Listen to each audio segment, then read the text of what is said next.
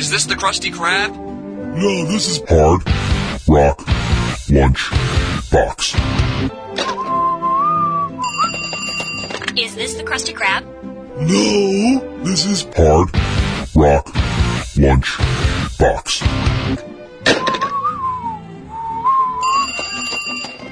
Is this the Krusty Krab? No, this is Hard Rock Lunch Box. I'm not a Krusty Krab. Oh ah, man, what is up, everybody? Also, what is going on with my sound? Starting the day off good. All right. Oh, this might be a headphone issue. Please hold. Is that better? Can everybody hear me all right? I don't want to go through one of those shows where everybody's wondering if I haven't even started the show yet. So I want to make sure. Let's check. Check with the chat. 99WNRR.com. Everybody hear me? Nope. All right, cool. So far, nothing but crickets. Good. All right. Good stuff. All right, cool. well, uh, okay, good. Thanks. Thanks, G. We hear you, Fooner. Well, I'll take it.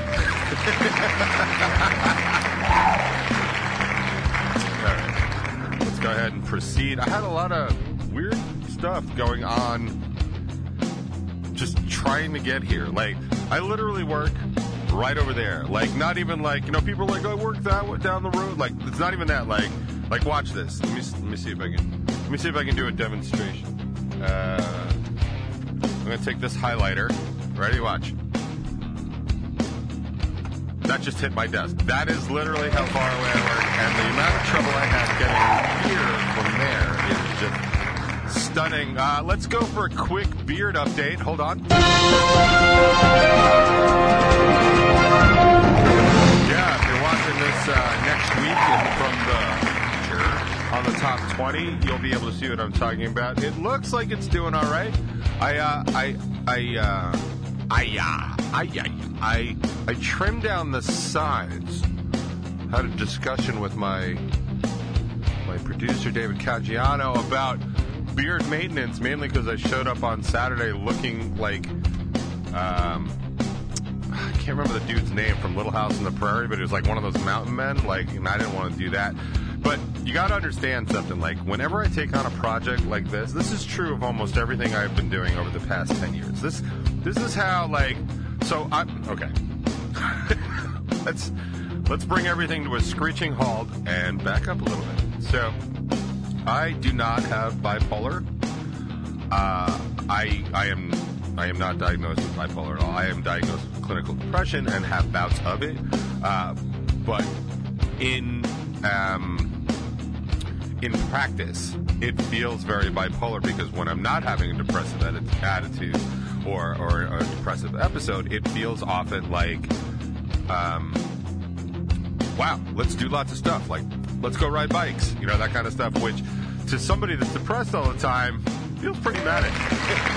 now, I know, personally, I know true bipolars. Also, I have a psych degree, so I actually know what it means to be bipolar, and I don't have that, but I do want to put it into context. Like, I have two poles of my mood. poles. you know, my my mom told me I was going to grow out of the bathroom humor, but like, it's been a few years. It's been several minutes, and I haven't grown out of it yet. So, mom, if you're listening, I know you're not. Wrong again. Yeah, that's uh, it's almost a perfect record so far. Thousand, mom. Um, so basically, uh, I just have two flavors of my mood. Well, that's not even true. Like I have a whole gradient, right? But so like I normally operate down here. So what happens is when I'm feeling normal, that's when I have all my ideas. That's when it's like, cool, let's do the Razorblade Diaries live. Let's do unplugged shows. Let's book anything and everything. Let's record again. Let's grow a beard, right? That was one of those moments. But the other thing I have that does not oscillate between one and the other is I have what I like to call laziness. Yeah, so That's not even fair. I don't even know why I do that. Like, I, I am definitely not lazy. What I am is burned the F out, and they don't have a word for that. So, I mean, they have some. I mean, technically, if you want to get like all clinical about it, I have what's called adrenal fatigue, and that happens from time to time where it just kind of lays me out. And I learned that lesson really hard when I came back from South by Southwest, first time we went down there, because I just, I I guess mentally wanted to be like, what can this old body take? And I put it through the goddamn ringer, and then I couldn't get up most days for you know several weeks. I was sleeping 12 to 14 hours a day because that's what chronic adrenal fatigue looks like. So anyway, how does that pertain about? How does that pertain to the beard? You might ask. Well, I'm so glad you stepped in to keep me from just speaking nonsensically over and over again, much like the show normally is. So I started to grow the beard, and then I just didn't want to do any of the maintenance on it. And it's also quite a project to just remove a beard too, right? It's just not like just like take it off and put it put it down or whatever. Like you actually have to shave, and if I'm gonna go ahead and shave, I might as well just manicure and trim the damn thing. So anyway, that whole long intro is basically Caggiano telling me like just you gotta kind of train down the sides, which I don't feel like doing, or just shave them down, which I also didn't feel like doing. So I eventually got around to it. So I shaved it down a little bit, and I'm just gonna kind of grow this part out. Mainly, this is for me because it's fun to play with. Like I, I like that. Like I, you know, I don't know who in my listening audience can grow a beard. Uh, I would say maybe half, roughly. I mean, I don't know. I don't know for sure, but like, it's a lot of fun. Like it's, it's definitely. It's like the facial hair version of that. Uh, what was it? That fidget spinner that like all the autistics were playing with. Uh, I'm not slamming autistics. It was just that's what it was. Um, and ADD sufferers and stuff like that. But that's that's kind of what it feels like. And I have got to tell you, I don't know if you've ever tried this. Like those of you that don't have a beard and have never had a beard, I have to tell you, there is really no better prop for like when you're thinking about something than like just turning to the side and being like. And I realized my grandfather used to do that. My grandfather had a small beard. I think uh, uh, he didn't have a Fu Manchu, but it was close to that. But he used to do that often. He would just be like thinking. And now I know why like all the you know the great presidents of of you know black and white pictures did that because they were constantly hmm, manifest destiny, slavery, war with England. Hmm. Yes, exactly. So I think that's where it. Now I'm not saying that I'm going to be like growing this beard out and being like, you know, we should take Mexico because that seems like pretty aggressive and even for me. But like, who knows, man? 2023 could just be filled with stupid ideas of mine. And like, honestly, isn't it about time anyway? Like, we should just dedicate an entire year to DJ's stupid ideas. I feel like we can all get behind that, and we'll have like its own like we could we could have its own intro like.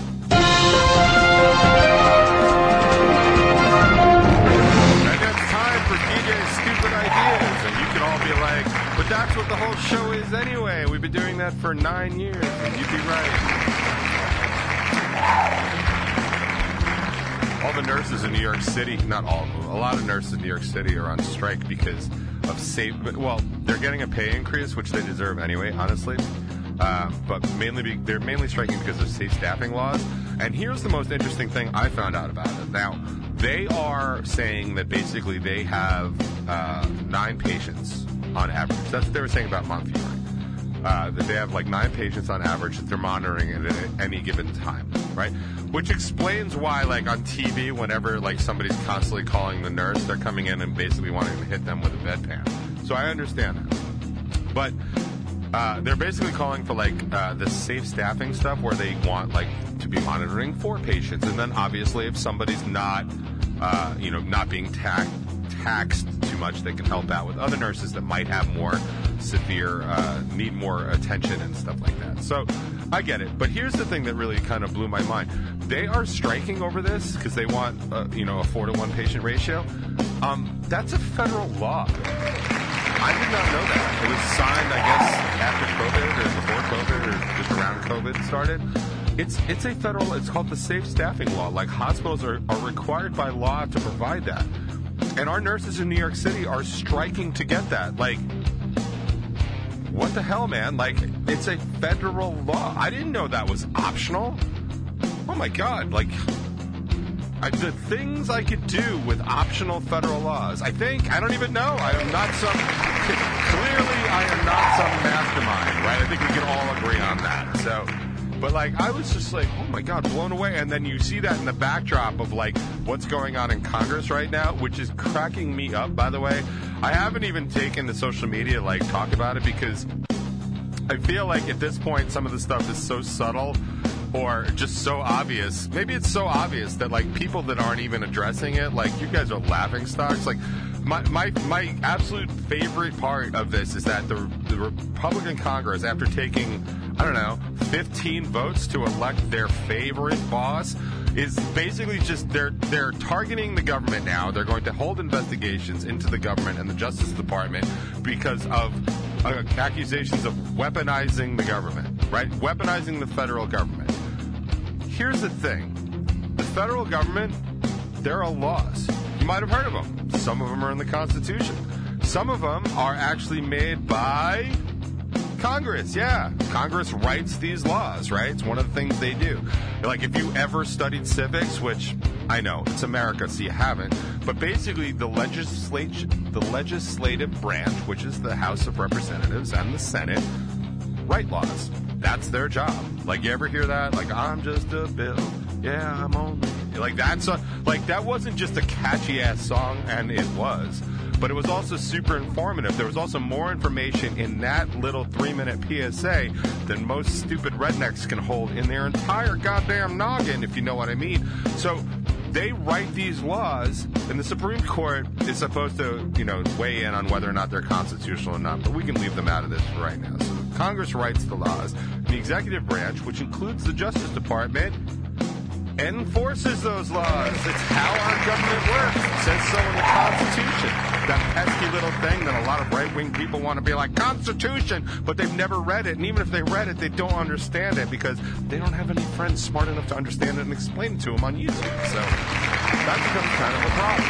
So the first thing that this Republican content, co- Congress has done, uh, besides uh, gutting the House Ethics Committee, by the way, because so many of their members are under investigation. Like,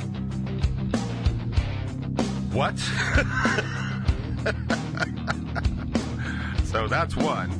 Uh, but they're going to form a commission to investigate the Justice Department because they've weaponized the government.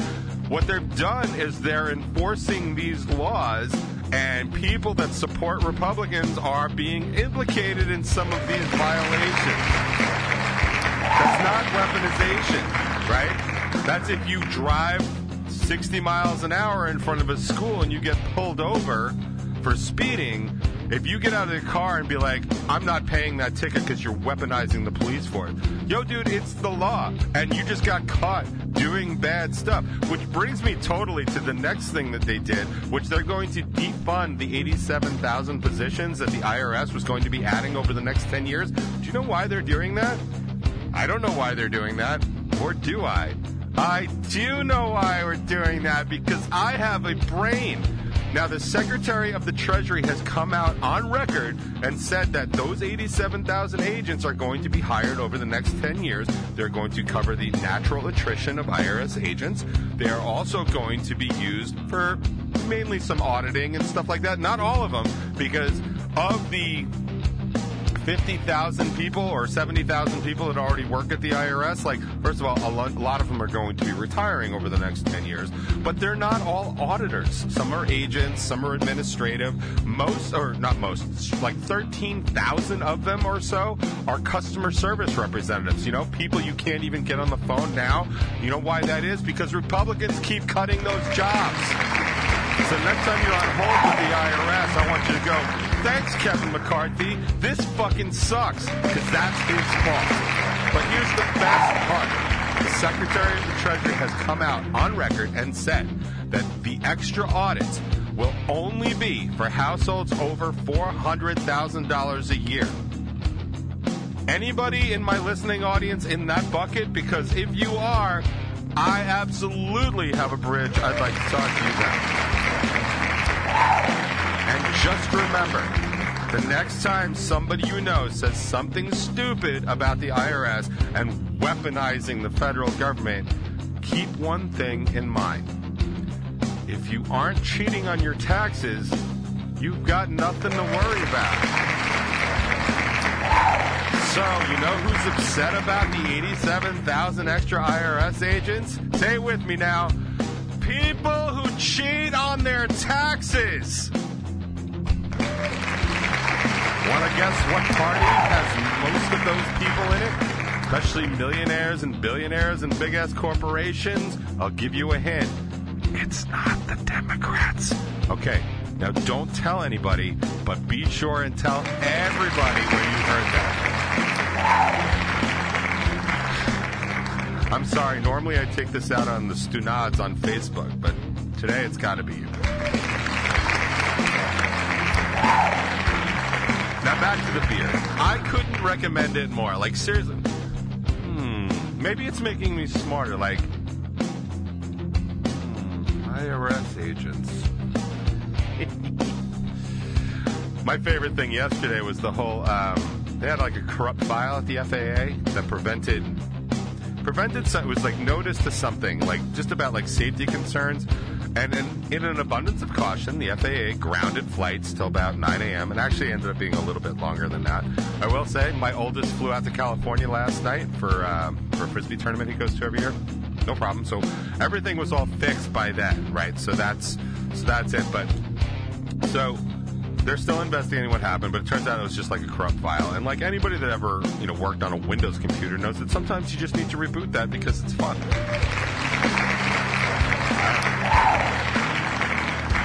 But uh, I happen to just be reading somebody else's tweet, and then I mistakenly and accidentally, and this probably cost me a couple of brain cells. I accidentally read a tweet from Lauren Boebert, who is the uh, congresswoman from Colorado, who's arguably the dumbest person in Congress.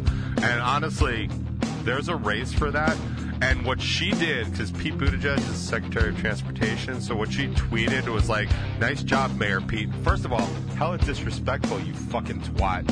He's the Secretary of Treasury, and you're just some clam from Colorado that people thought would be funny to vote into office. I don't know. I'll go with Secretary Pete.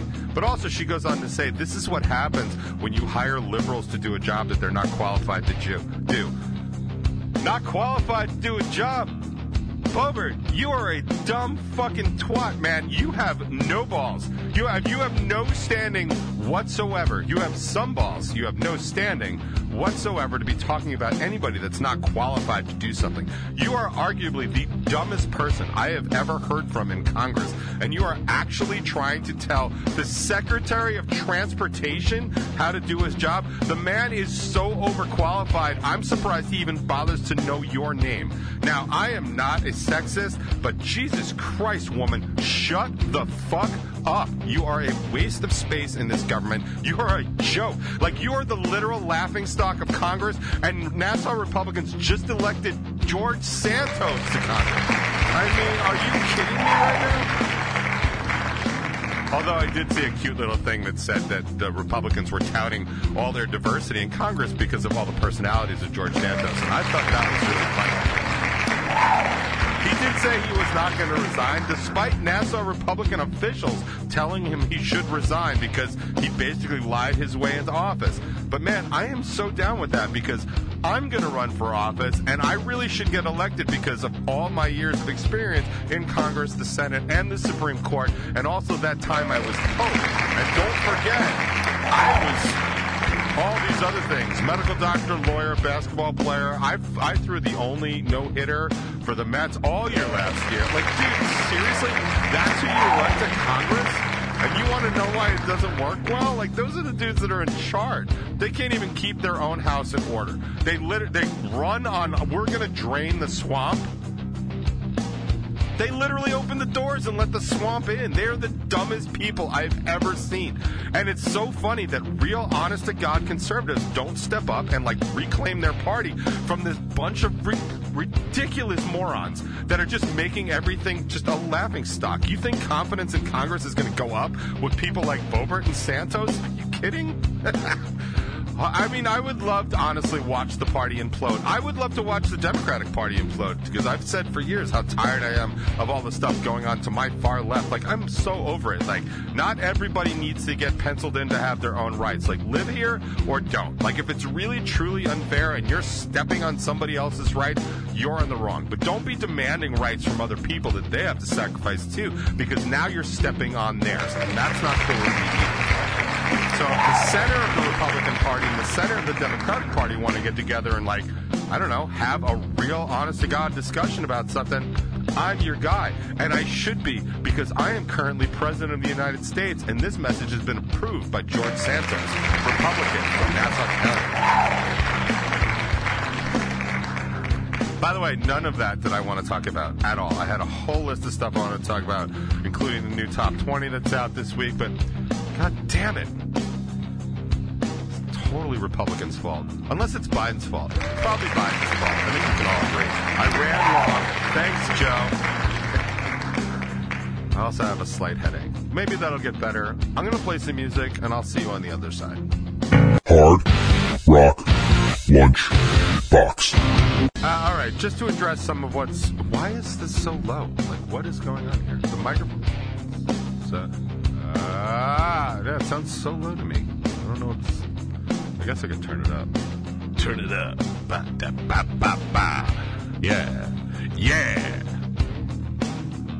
99 WNRR. The future. I want to hear some Judas Priest. I'll get to that later. But I, I want to just real quick on the on the on the Congress thing or the Republican thing.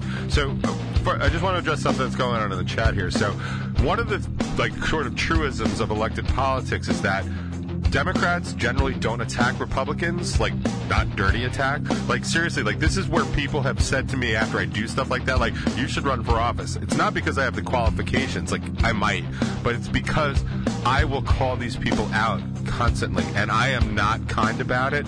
Like the the worst we get right now will be Schumer, who's actually really funny, because uh, I've heard some behind the scenes kind of stuff. But like he'll go up there and is like my Republican friends disagree with the value of the American. Like, I don't want to do that. Like, and like what happens is like prominent Democrats that actually do step up, like they they all seem to screw up along some ethics things, but then they resign. Now, I want to like just point this out real quick.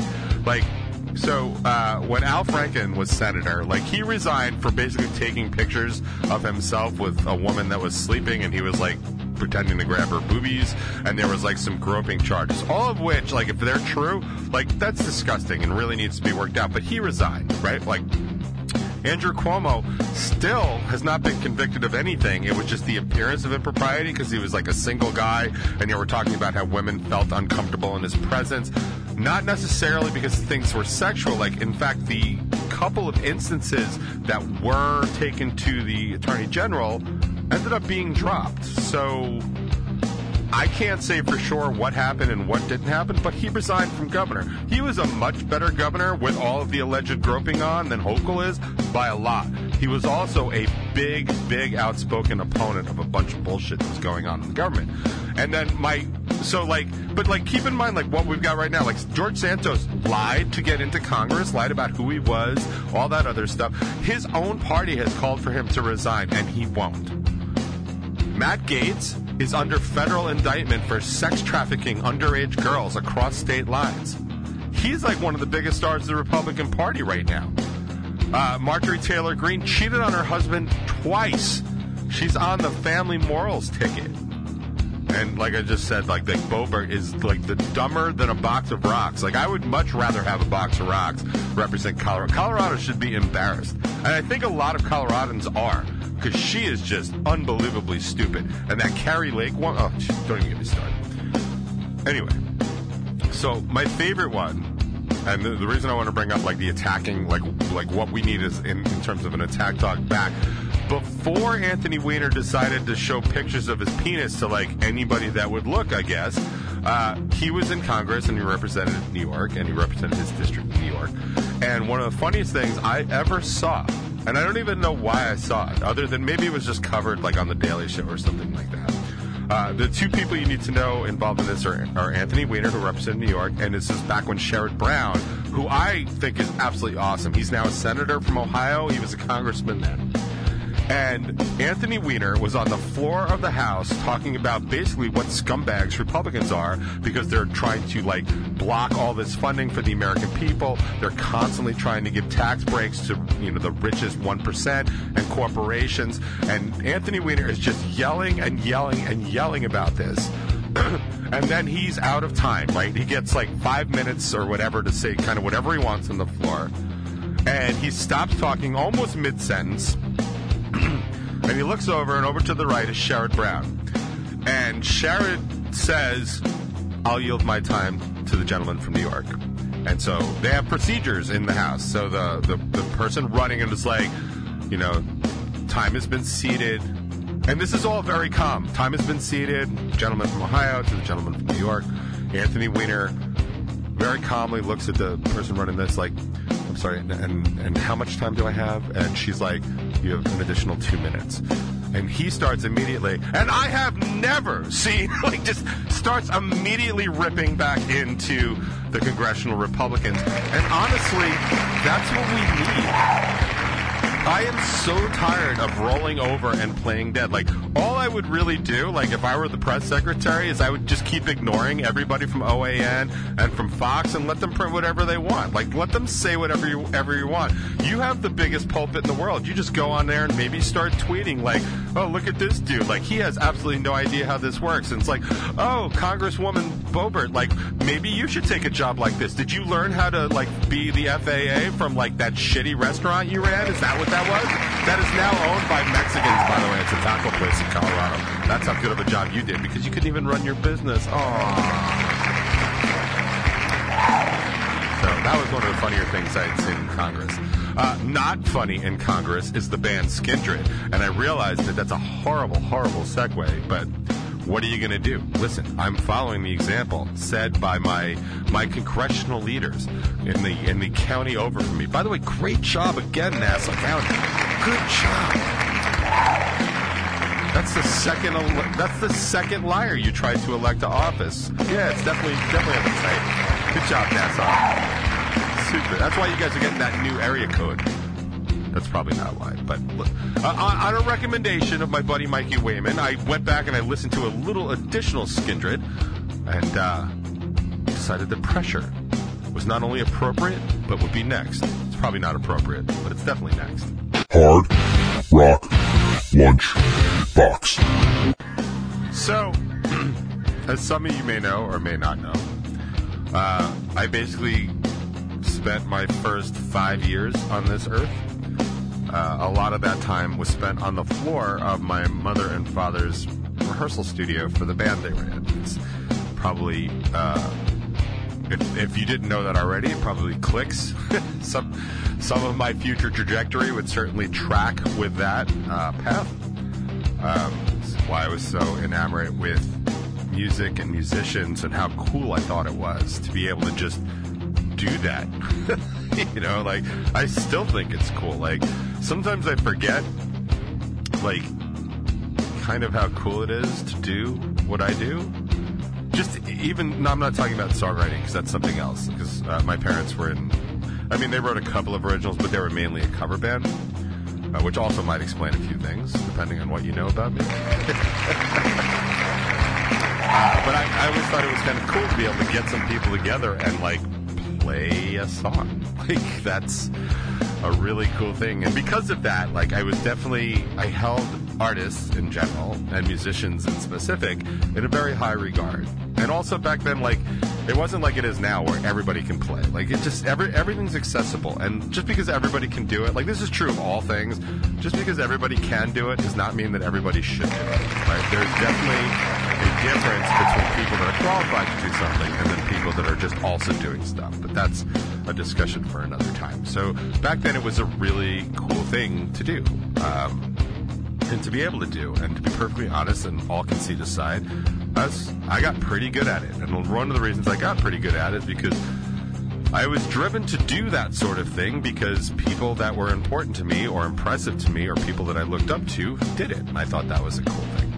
Also, because of that, I would end up taking on a lot of what my father's favorite bands, and my mom's too, to a lesser degree, because it was more it was more important for me to impress my dad than my mom, um, and that's for some very basic reasons. But one of those things was my dad was a guitar player. My dad was a lead guitar player. Still to this day, one of the better lead guitar players I have ever met in my entire life. He was steeped in the blues. He was a you know bona fide hippie. Spent uh, paid his dues at Woodstock. In fact, that kind of hippie. He loved um, he loved Deep Purple, right, and Ritchie Blackmore and people like that, and he loved Yes and, and you know uh, Steve Howe and Chris Squire. I mean, he was on bass and stuff like that. But I was steeped in the the mystique of the amazing guitar player, Lindsey Buckingham, um, and of course Jimmy Page, Eric Clapton, and Jeff Beck. All three of which were guitarists for the Yardbirds, which is why I knew who they were because the Yardbirds was always something that I knew to listen to because my dad had those records, and those records were amazing, by the way, art wise. And even like what they were doing at the time, like you listen to them now, and it's just like, Jesus, man, that's awful. But it wasn't awful at the time. It was the forefront of things that were changing. And I've discussed this at length in other shows, so I don't need to now. But like when you come to a new movement, a new sound, a new something in music, there are always the ones that came first, right? Always those bands like we talked about, like uh, like some of the bands that like were big in Seattle before Seattle broke, and the ones that never quite made it, like that kind of thing. Well, the Yardbirds was one of those precursors to that. If you look at any of those bands, any of the big bands that came out of that, the, the British uh, pop and rock invasion of the of the 70s and 80s, well, I guess mainly the 70s, they all they all family tree up to the Yardbirds at one point or another, or John Mayall, Blues Breakers, or something like that.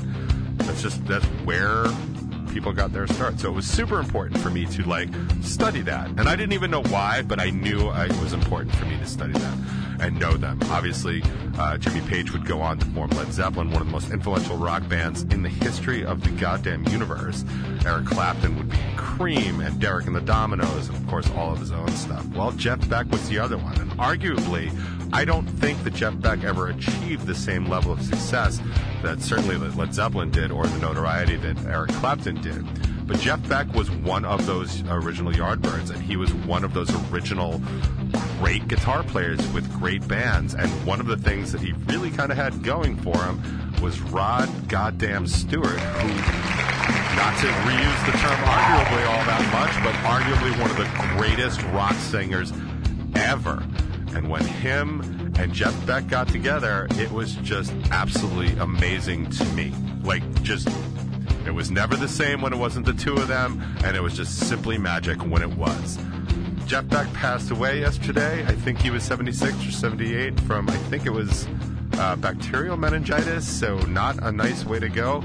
Uh, and with his passing, uh, it doesn't quite end the era of the great guitar players, but for me, historically, like the Mount Rushmore of guitar players, if there were only three, it would be Jimmy Page, Eric Clapton, and Jeff Beck. And I am very saddened to know that that particular light was extinguished yesterday. He had just recorded some stuff with Ozzy, which I think in the in your 70s, not that Ozzy's that much younger than that, is just effing awesome and was just cool and shows just how relevant a good guitar player and a good musician can be. But to be perfectly honest, the thing that really got me into Jeff Beck all those many years ago, laying on my father's floor looking at albums during my summer vacation, was this.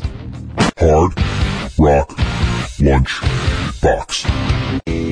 By all accounts, the band Voicemail played their show over at Beery's on Saturday night, and all accounts said they did an absolutely stupendous job, and they were actually very good. Had, I had every intention of trying to get there, to be perfectly honest. After an afternoon of recording all guitar parts, uh, with Kaz's solos and my melodies and stuff like that, I was just so completely burned out. I, uh, I just I went to Uncle Giuseppe's. I raided their uh, food bar, what was left of it, uh, shoved it into my face, and like basically just had to just chill with a just like not a not a baby migraine, but like I I had had enough. So I'm sorry to everybody in voicemail that I couldn't be there. I'm sure It did not make one bit of difference for the success of your show. And uh, yeah, as promised, I found other stuff from them that I like. And uh, if you're too lazy to get it uh, for yourself from Spotify, and let's be let's be honest, you probably are, I'll bring it to you on a silver platter. Here's the other song I grabbed from them. It's called "Suit and Tired." It's voicemail in the box. Tea and satellite. No one else in sight. And the stairs you'll have to climb.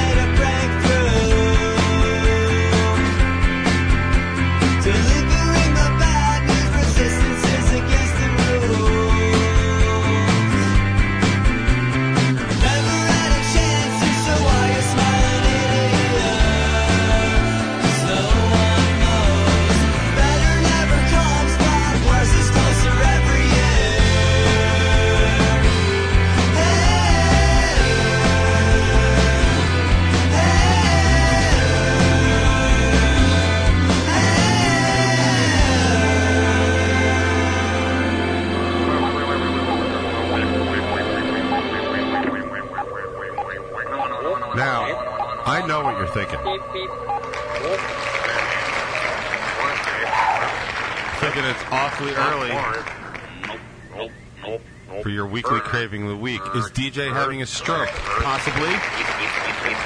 Possibly. Does DJ really have to pee and wants to end the show early? Probably. Probably. Or is it the 12th of January and is it the promised release date of the new Craving Strange single?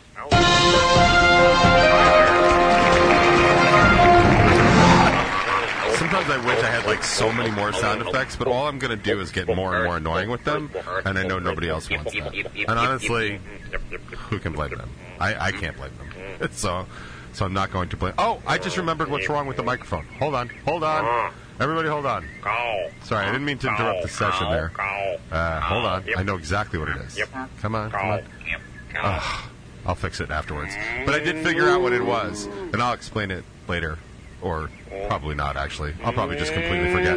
What a surprise that would be, huh? All right. So what I'm going to do is can, can, cancel this. Stop that. Bad. All right. Cool. I'm back. I'm back, baby. I'm back. I'm back in black. I hit the sack. Ah. Da, da, da, da, da, da, da. Cat, cat. Uh, yep, cat. Yep, Man, I just screwed up so bad. yep, yep, Sorry, yep, yep. I don't mean to take this and hijack this. This is supposed to be a good time. We've got brand new music from Craving Strange.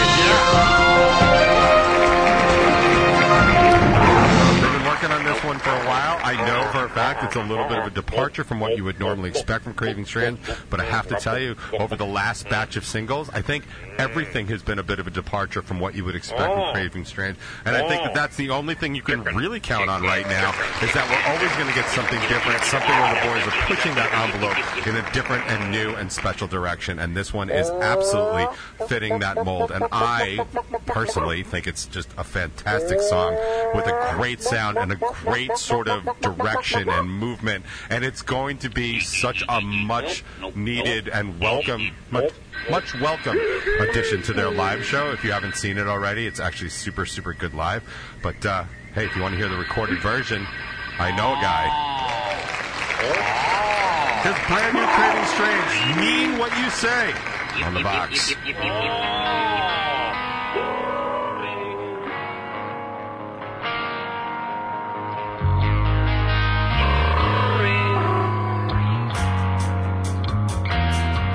Waiting in line for the right time.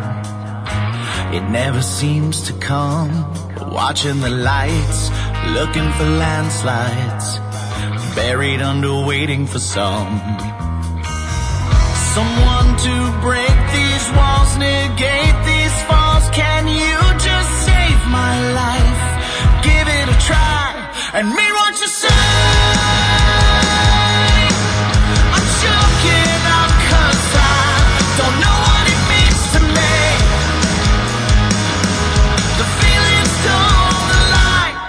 Waiting for signs is a lifetime of getting up the courage to jump, closing your eyes, dropping a lifeline.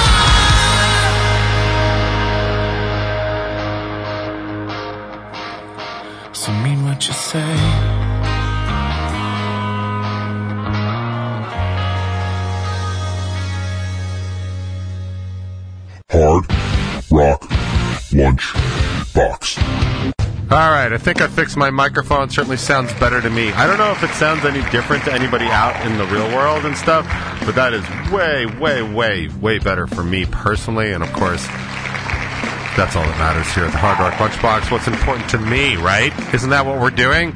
No, of course not. Hard Rock Lunchbox. Yeah, man. Well, it's time for like what I would like to call my favorite song of last week. Maybe that's a new segment. Maybe it's not. Who cares? I was digging this so much last week that I played it for you last week, and then I played it all in my like personal life, like constantly last week. And I'm going to play it again. And I'm not saying I'm playing this just for Q, but I would play it just for Q. But I'm also playing it for me because I'm also me, but also Q, and also you guys on the box.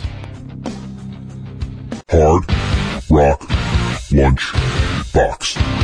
We shared the stage with the Farewell Fire back in December. I promised everybody we would probably work on doing that again. Maybe just doing a solid. Beat, guys. I forgot this part. Play the. Damn drum beat. Play the fucking Drum beat. Yeah, typical guitar player. What assholes. Anyway, look for uh, 2023. We'll bring them back up on stage with us, probably with Craving and something heavy again, because that's always fun. Hard Rock Lunch Box. I am definitely in the mood to keep it heavy. I don't know if that's because I just ate some chocolate and I'm a big fat guy, but it might be, but I'm not saying it also might not be. So there's a whole bunch of negatives that you can use this to figure out. Hard Rock Lunch Box. It is super hard to go wrong with uh, with Deftones. I was watching something very cool the other day about it was the mastering stems from Minerva, and uh, the dude that was doing it um, was kind of just like pointing out the stuff like you'd never hear and like kind of the brilliance that is the production, the performance, and the engineering of that record and Deftones in general. Like, yeah, it was it was good. it was good. So I've I've had a little bit more Deftones on the brain than uh, than than normal, but man, there's a lot of stuff. There's a lot of content out in the world, and I don't mean to like slam anybody. So like I'm not doing that, but like I am just so surprised by the sheer volume of people that consume such a sheer volume of absolute garbage. I watch so little television, and honestly, I I watch so little content because I'm just I'm honestly I'm too busy. I'm and I'm work I'm actually working like I'm actually working to watch more content. I'm trying to start consuming more content because I'm missing out. I'm missing out on some really great stuff.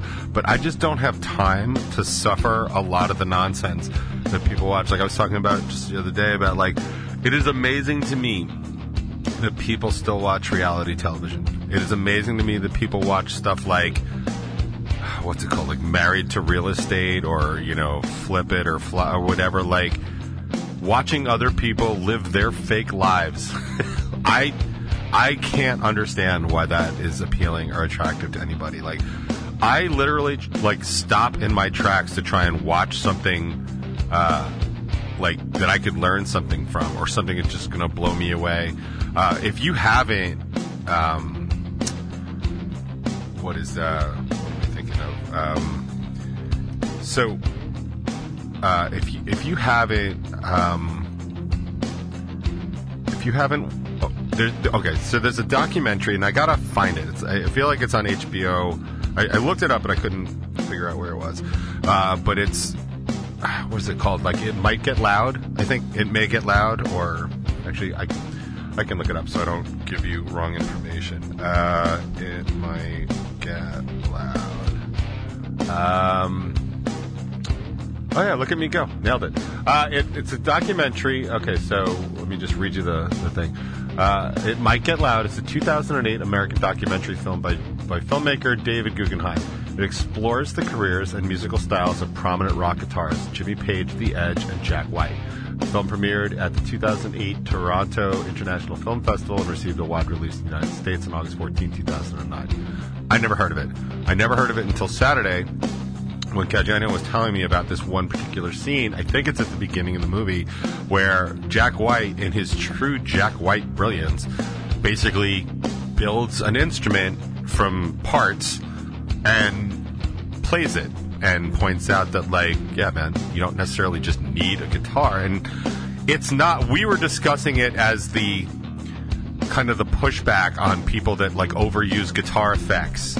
Uh, not not to create, but to cover, right? Like a lot, like we've, I've talked about this a lot, and I get a lot of pushback from it, especially from Kaz.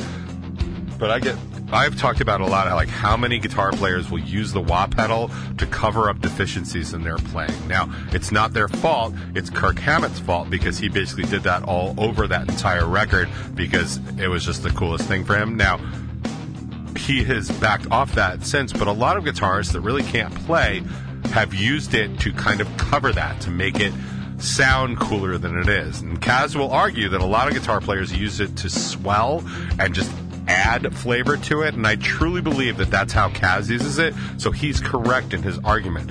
Where he's incorrect is the number or the percentage of guitarists that don't do that uh, and just use it to like like wow, wow, wow, wow, automatically just sounds better than most of the shit that they're playing. So I take a strong exception to it. I play a wah in exactly one solo in my recent career, and it's the one in another mistake, and it needs to be there because of the pump of the song and what I'm trying to accomplish. But I don't play it in any other song. Like you won't, you won't see that. I do use other effects in other solos for a reason. I actually use a. Um, it's kind of like a Leslie effect. It's like a rotary on what it is, but we almost never play that anymore. And of course, like any guitarist, like I will use a delay and an echo. And an echo, you better damn well be playing the right thing and better be good, because otherwise you're going to sound like shit for three times in a row if you're not if you're not careful. My point is, is that it's a brilliant scene, and, and, and what I expect would be a really incredible documentary. So I'm going to try and make time in my very busy life to watch that to maybe learn something. And you can learn a little something right here, right now, if you want. Hard Rock Lunch Box. Yeah, man. Somehow we made it through a whole new show or whole other show. Something. I don't know. Does anybody care? I don't care. Do you care? No, of course not. Why would you care? But we made it through another Hard Rock Lunchbox, and I want to thank you for all your assistance in doing so. I had more stuff to talk about, unsurprisingly. Some of that will carry over to next week. Probably not, because there'll be more stuff. Just remember, keep an eye on everything that's going on in your government, the people that are supposed to be working for you.